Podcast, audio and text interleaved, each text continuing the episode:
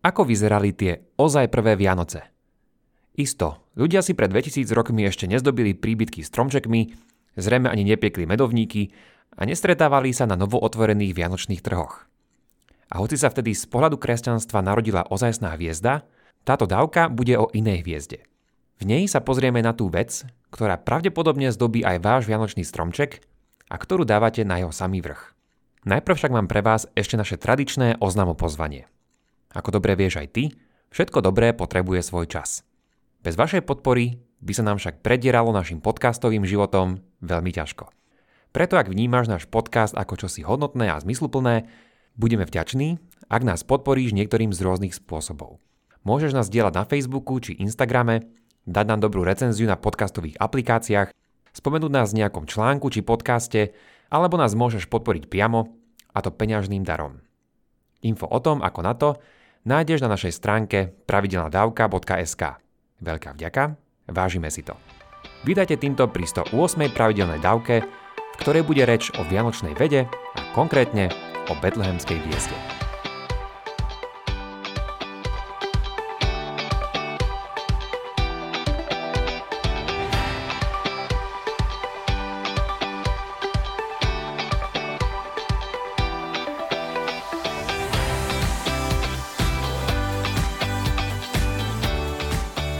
Príbehy Ježišovo narodenia máme len v dvoch zo štyroch evanielí, u Matúša a Lukáša.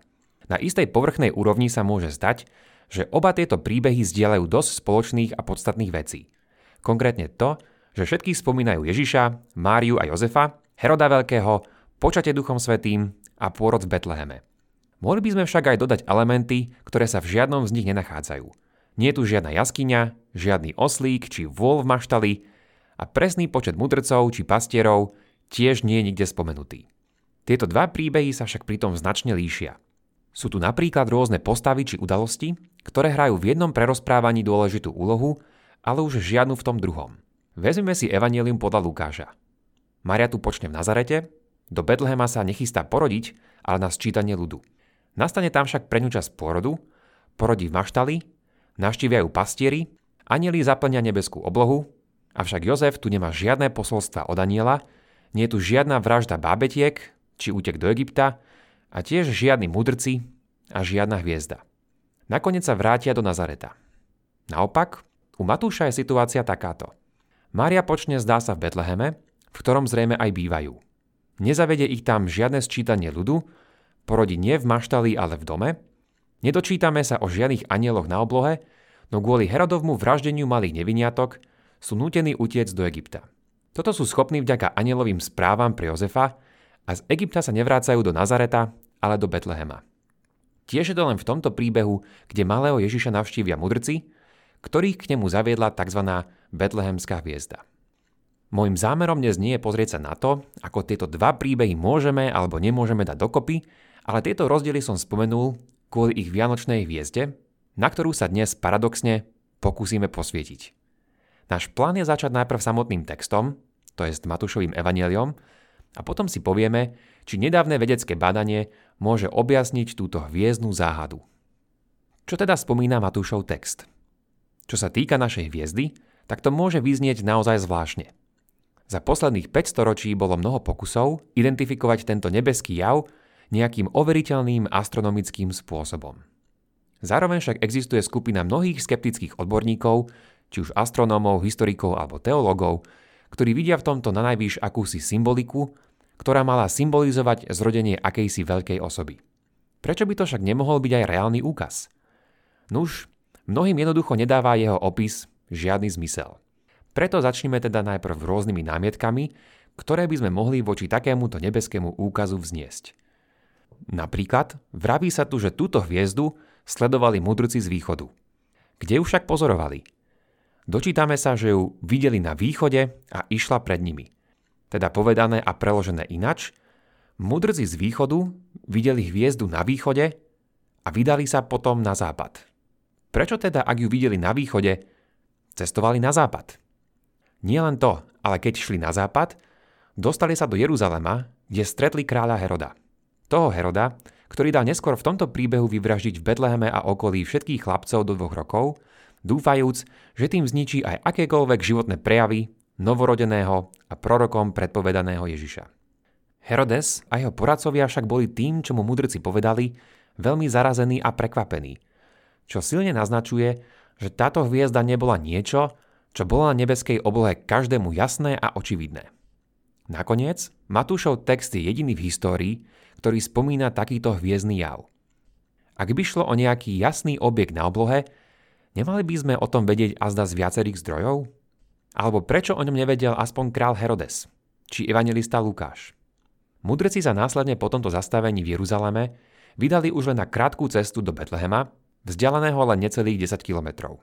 Problém však je, že Betlehem je od Jeruzalema smerom na juh. Ako si teda máme predstaviť, že hviezda, ktorá ich viedla na západ, ich zrazu začala viesť na juh? A ako vôbec vedeli, že došli na správne miesto? Nielen do správnej dediny, ale na správnu ulicu a do správnej domácnosti. Text vraví, že hviezda zastala nad miestom, kde bolo dieťatko. Ako to vyzeralo, keď počas ich krátkej cesty na juh táto hviezda zastala? Skúste sa pozrieť niekedy na nejakú hviezdu na oblohe. Viete jazda z toho povedať, nad akým domom stojí?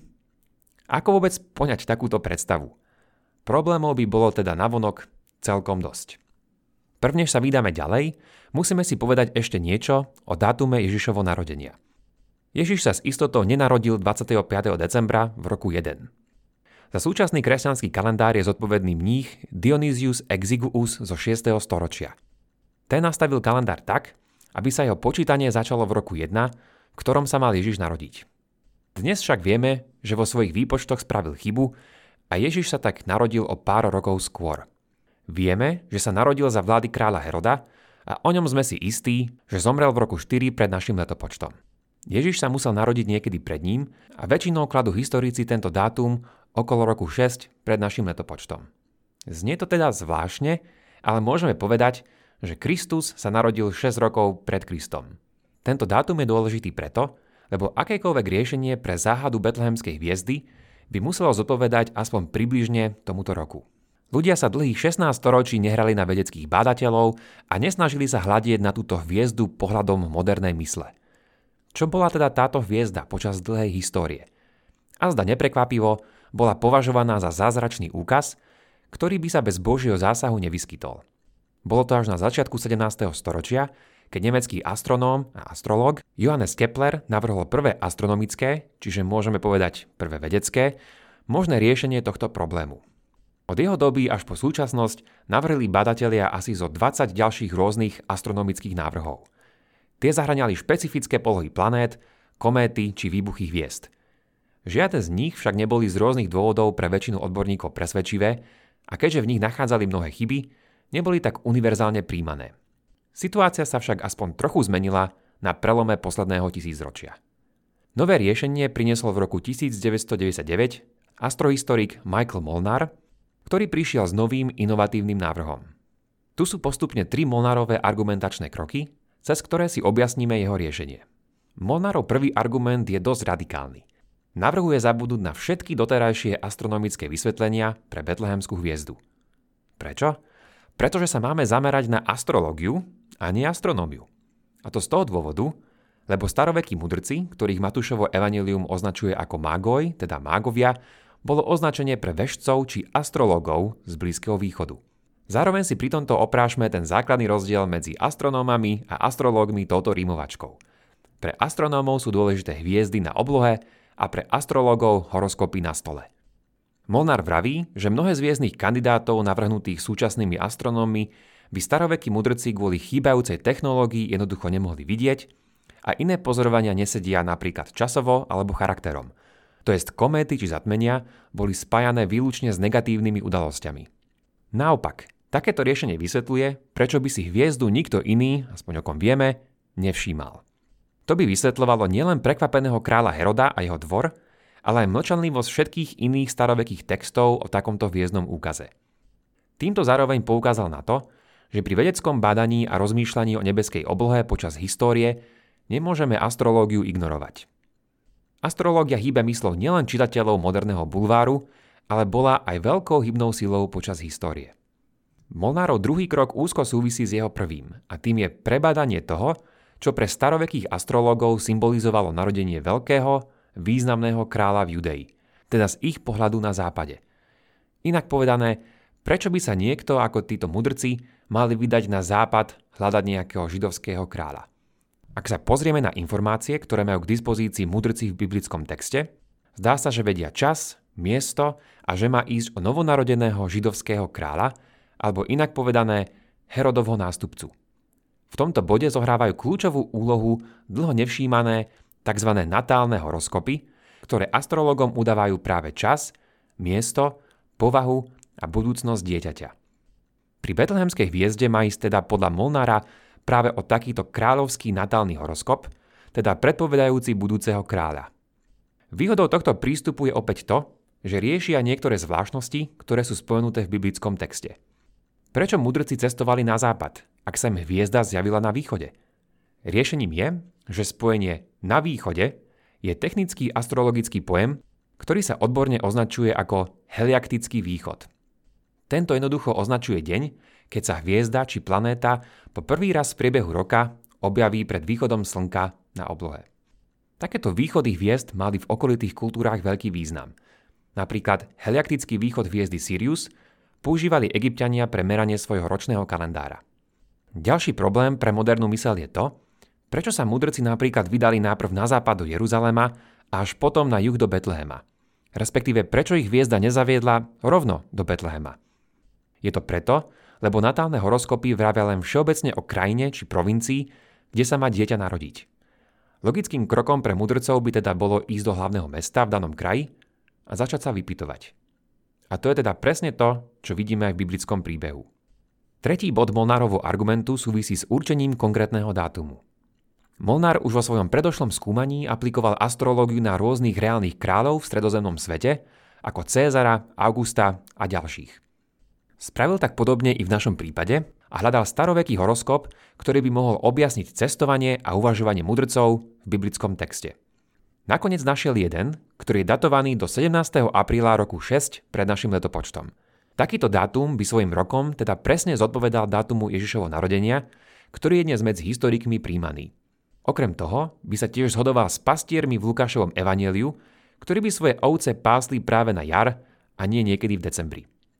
Odkiaľ však vzal takýto dátum a o čom presne hovorí?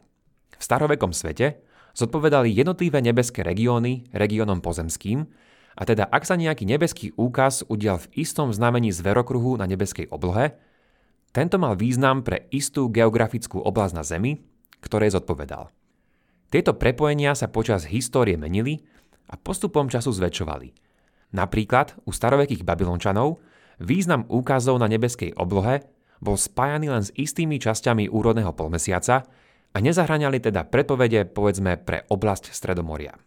Samozrejme, Nemáme k dispozícii konkrétne horoskopy, ktoré by v ruke držali naši mudrci či prípadne biblický autor.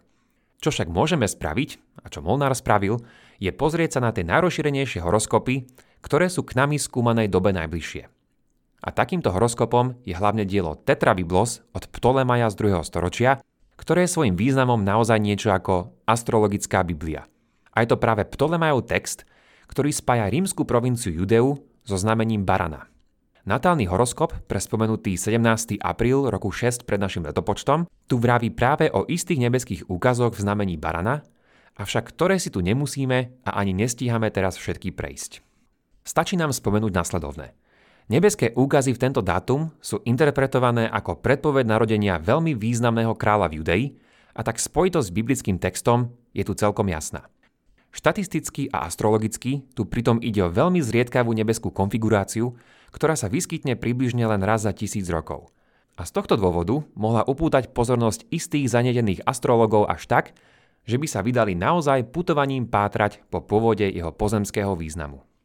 Nuž, tak čo teda bola tá betlehemská hviezda? Podľa tohto riešenia šlo o heliaktický východ planéty Jupiter, čiže pohyblivej hviezdy, ktorý bol touto hviezdou na východe – Sám o sebe by bol bezvýznamný, avšak všetky ostatné konštelácie na oblohe spravili tento dátum astrologicky mimoriadnou udalosťou. Mudrci sa nedali na púť sledujúc Jupiter, ale o krajine, kam majú ísť, im povedal natálny horoskop vraviaci o kráľovi v Judei. Jupiter vedel mimochodom aj zastať, ako to spomína biblický text, a pohybovať sa krátko opačným smerom. Ide o optickú ilúziu, ktorá sa nazýva retrográdny pohyb a tým by Jupiter na našu biblickú hviezdu opätovne sedel. Takže, na záver sa obľadníme späť za našim krátkým astronomickým alebo astrologickým výletom. Vyriešili sme týmto definitívne záhadu betlehemskej hviezdy? Na nešťastie ešte asi nie. Molnárov návrh si našiel u odborníkov mnohých nadšencov, ale aj odporcov. Pre mnohých je jeho riešenie zo spiatočného pohľadu očividné a pre iných má viacero problémov. Napriek tomu, v dnešnej dávke som sa vám pokúsil predstaviť asi toho najlepšieho súčasného vedeckého kandidáta na tú najznámejšiu vianočnú hviezdu. Spýtajme sa ešte otázku, čo by nám takéto vyššie uvedené riešenie vravelo o biblických evanieliach. Ak by malo byť správne, získali by sme azda týmto dôkaz o neomilnosti biblických textov, ktoré nám vravia o Ježišovom narodení?